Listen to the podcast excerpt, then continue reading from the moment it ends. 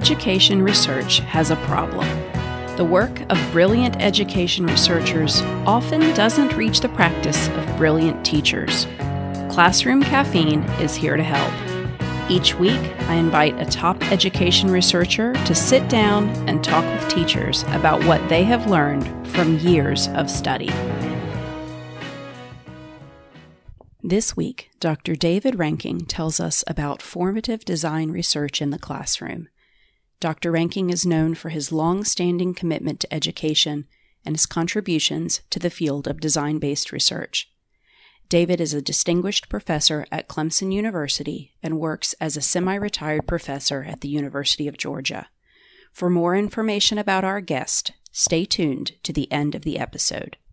So, pour a cup of your favorite morning drink and join me, your host, Lindsay Persson, for Classroom Caffeine.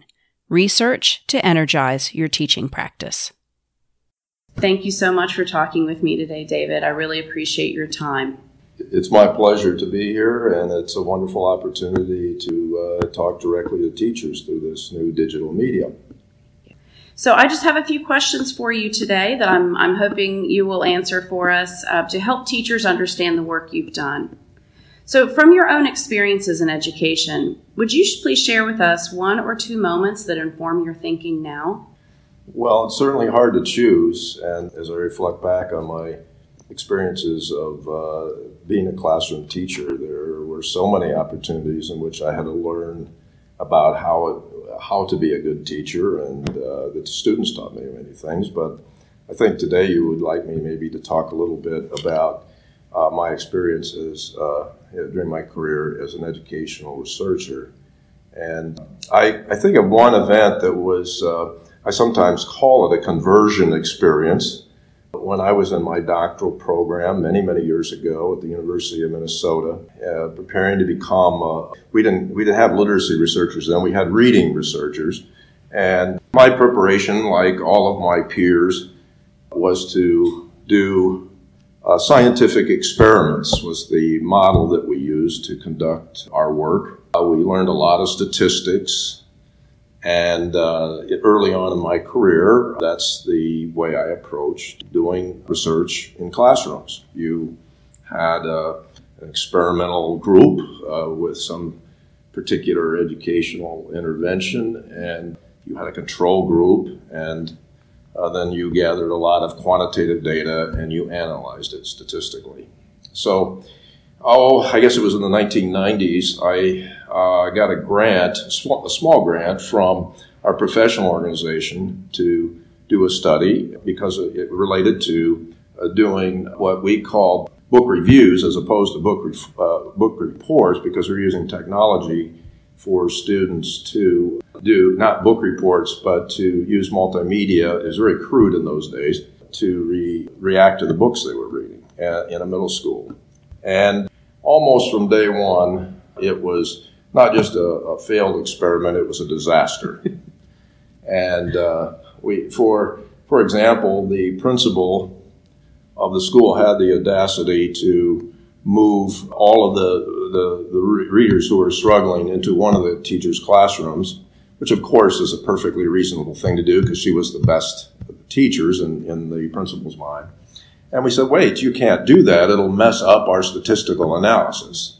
Then some of the control group teachers saw what our experimental group teachers were doing. They said, I want to do that too. And we said, wait, you can't do that now because that'll mess up our experiment. Well, you maybe get the idea here that the things that we were trying to do in our research were at odds with good instruction and good decisions that people were making, and we were forcing the world of education to conform to our experimental model. And it was a very clear thing to me that there's something amiss here. And about that time, I read an article in Educational Researcher by a fellow named Dennis Newman, and he wrote about what he called a formative experiment.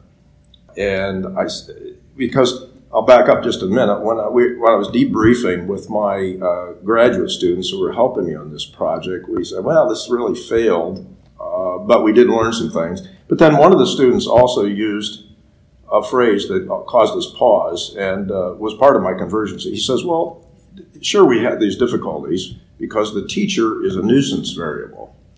And in the world of statistics, yeah, that's true. But as we looked around, wait a minute, that is not an appropriate way to talk about our good colleagues in the classroom. So it impressed on me that we were clearly at odds with what was going on. And so Dennis Newman, this formative experiment, he said, you know, there are other ways to think about doing research in classrooms. And it involves an approach, an attitude, a rationale that fits. It fits what's going on in classrooms in a way that allows us to find out more about what is happening and could be happening without the research methodology getting in the way. So that was my conversion experience, and I hope is a response to your question. Absolutely, it sure is.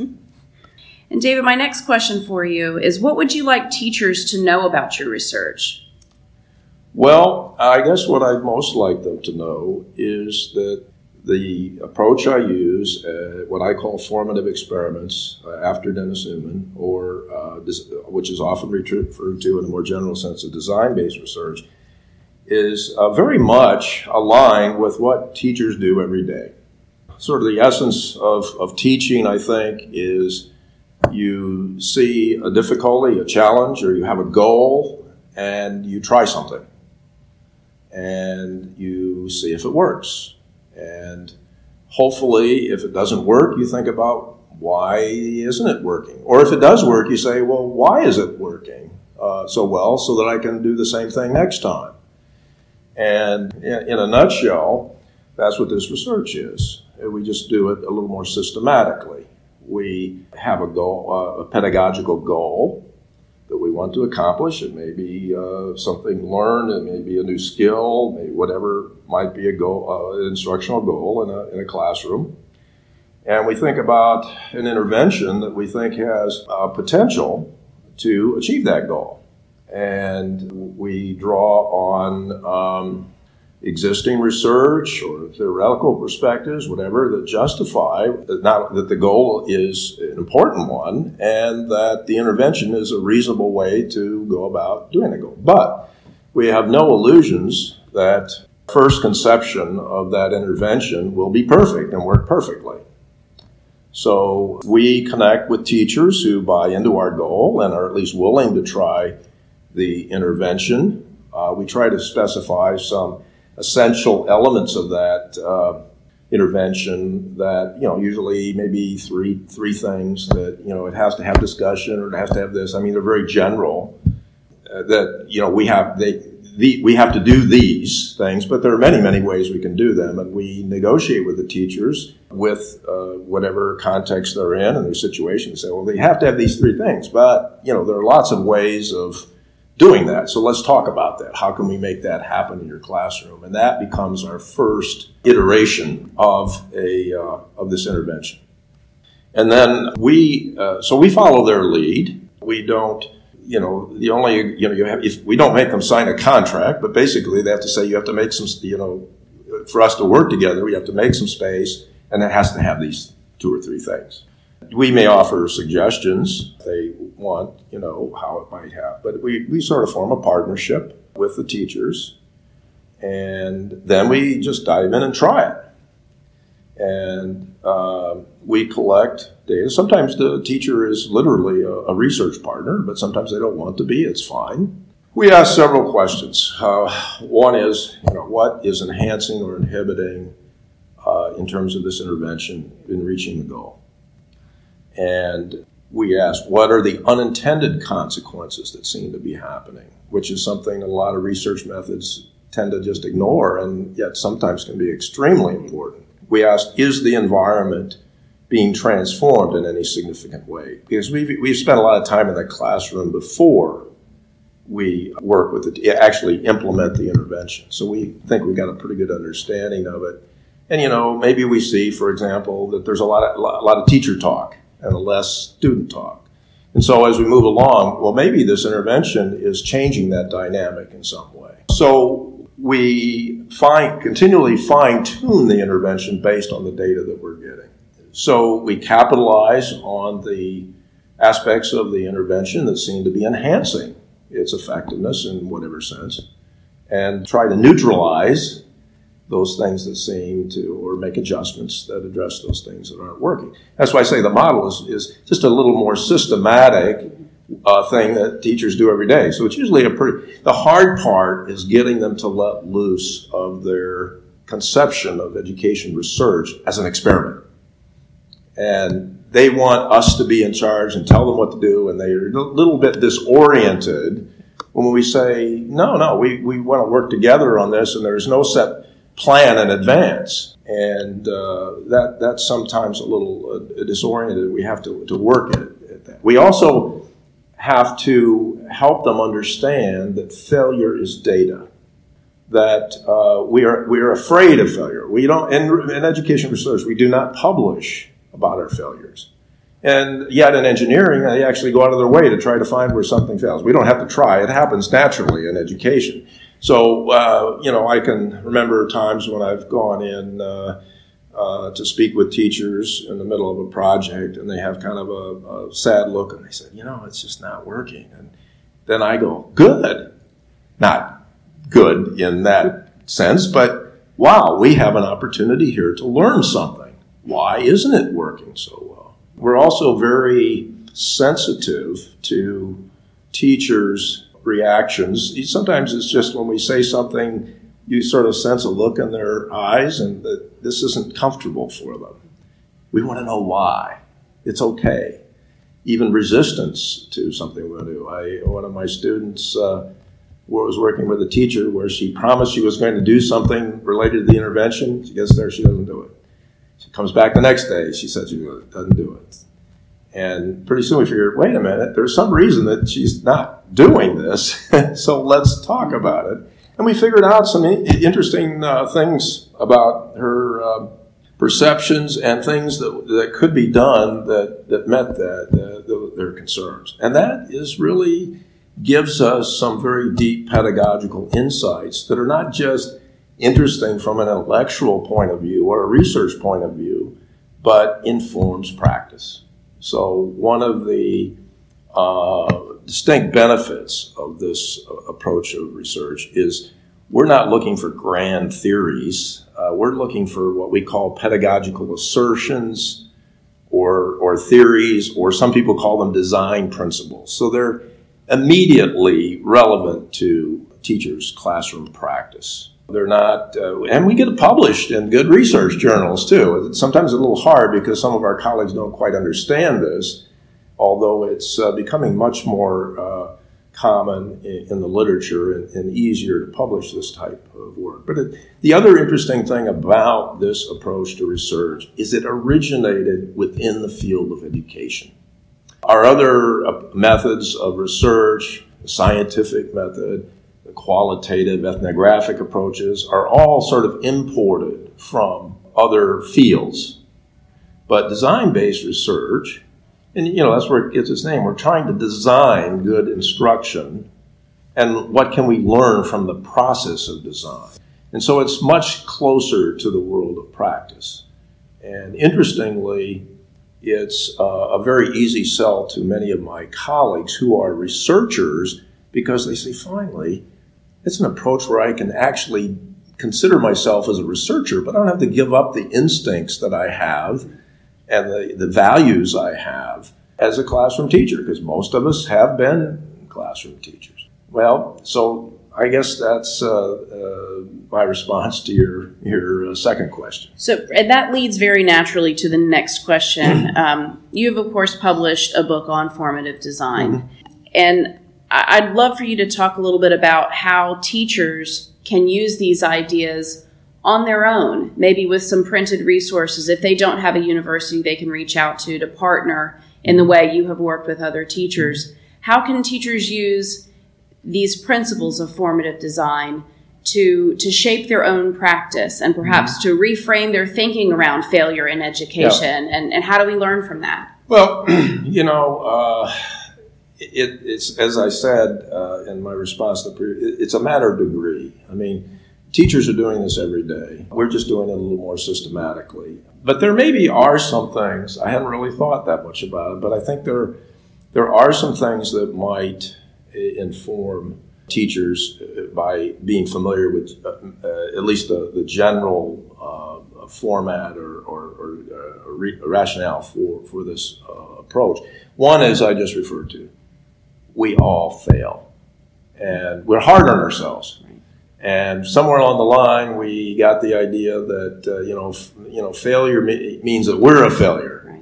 And that every day has to be perfect. That's right. Yeah. And this approach, allows you to forgive yourself and be comfortable with yourself. And one of the interesting things about our research as well, I think I may be the only person with some of my doctoral students who have published an article that wasn't exactly documenting failure, but it was documenting that we didn't succeed the way we thought we would.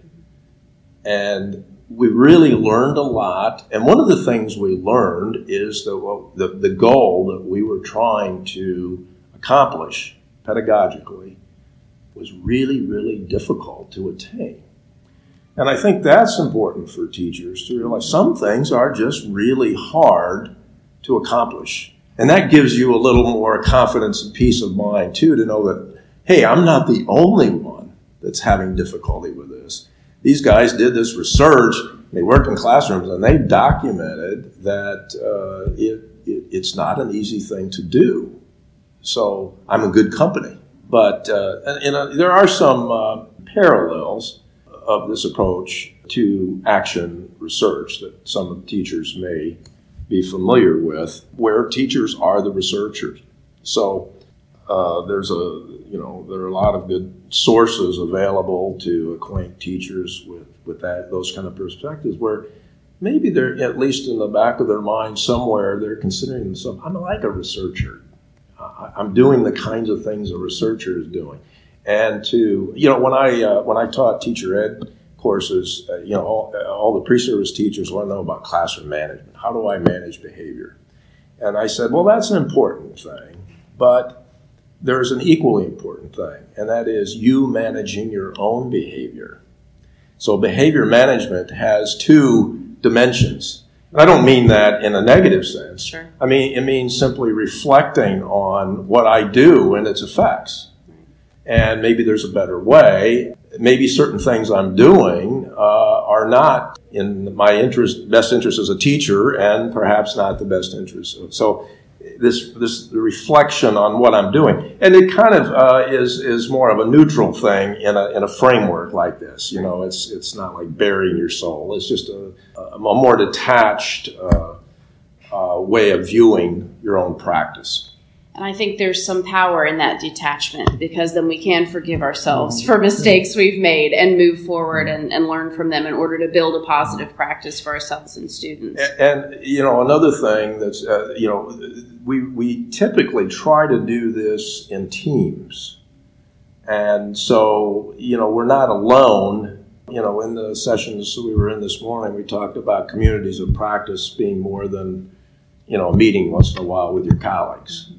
There's some kind of a supportive community. Actually, this goes by many different names. There's something called Japanese lesson studies that, if anyone is interested, they might look up, where this originated in Japan, thus the name, where the teachers work very collaboratively and analytically together in working towards common pedagogical goals. And so this methodology has a lot of different branches and tributaries that kind of spring from the same central core of ideas.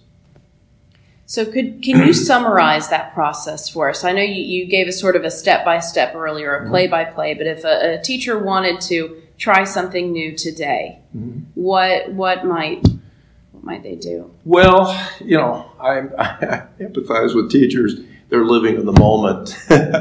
It is hard to find time to do that kind of reflection. But and I think part of that is a structural problem. They are not provided with time the appropriate amount of time to plan and think and reflect. But to the extent that that's possible, going through kind of, and this is something I impress on pre-service teachers too. You don't just go through the motions, and because somebody said, think through why is this important. In the ultimate scheme of things, what I'm teaching this is this goal. Is it really a worthy goal? Can I explain why it's important to someone else? I think that's a good starting point. And then, wherever what makes you think this particular approach or intervention, and goodness knows some teachers do not have this kind of freedom today, but, what makes this a good option? And don't expect it to work perfectly the first time. And what seems to make it work well or not so well, and what can I do about it? I don't know. It's maybe a little oversimplistic, but it's very parallel to the kind of things we do in our research.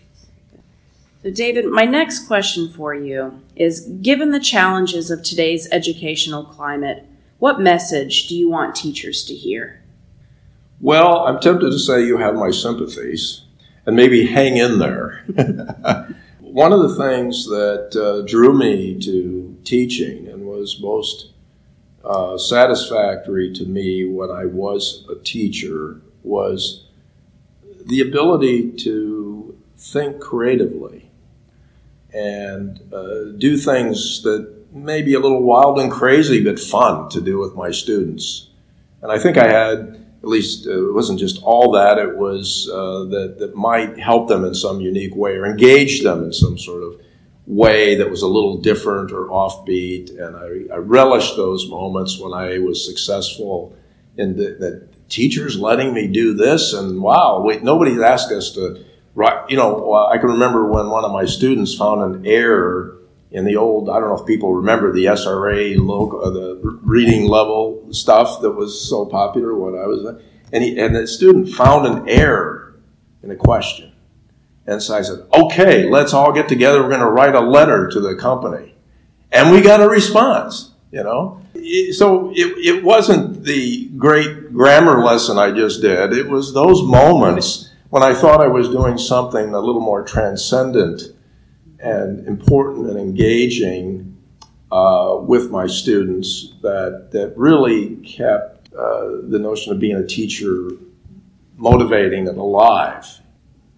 I think from what I can tell, and my wife is a teacher, by the way, or a retired teacher, is that there's just too much drudgery and lockstep following of curricula and objectives and, of course, testing. I hear it time and time again. And somewhere along the line, we've really narrowed the whole objective of teaching and learning in schools to its least common denominator, maybe. The test score, progress on this and that, and I think it's to some extent it's always been a challenge for a teacher to be creative and rise above those things, but today it's a huge wall that you have to climb, and I have a great deal of respect for those teachers who can manage that,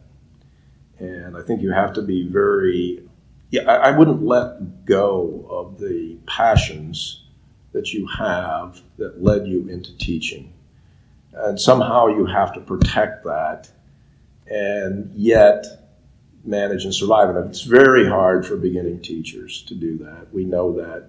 All the wonderful ideas we give them in our teacher preparation programs, it's very difficult in some cases for them to go out and have to really, if not buck the system, to manage the system. And they just don't know how to do that yet, and they're vulnerable. So I hope that for those teachers who are willing to invest in preserving that area of passion and creativity and all of the lofty reasons that we went into education can survive, if not thrive, and somehow find a way to keep that alive in their teaching. Well, thank you so much for your time today, David. I appreciate you being here with me for this very first episode, and we look forward to hearing more from you about your work. Thank you. Dr. David Rankin is a prominent researcher in the field of formative design research, technology in reading and writing, and is known for his long-standing commitment to education. He is a 2008 inductee into the Reading Hall of Fame. He has had several substantial federally funded grants and has published in Reading Research Quarterly, the Journal of Literacy Research, Journal of Literacy and Technology, Language Arts, Journal of Early Childhood Literacy, and the Journal of Curriculum and Instruction, as well as in many edited books. David has been the editor of Reading Research Quarterly and the Journal of Literacy Research. He is a graduate of the University of Minnesota. David started his long career as an elementary and middle school teacher. Dr. Rankin has worked at Rutgers University. He's a distinguished professor at Clemson University and has been a longtime faculty member in reading education at the University of Georgia, where he still works as a semi-retired professor. For the good of all students, good research should inform good practice, and vice versa. Listeners are invited to respond to our guests, learn more about our guest research, and suggest a topic for an upcoming episode through this podcast website at classroomcaffeine.com. If you've learned something today or just enjoyed listening, please subscribe to this podcast. I raise my mug to you, teachers. Thanks for joining me.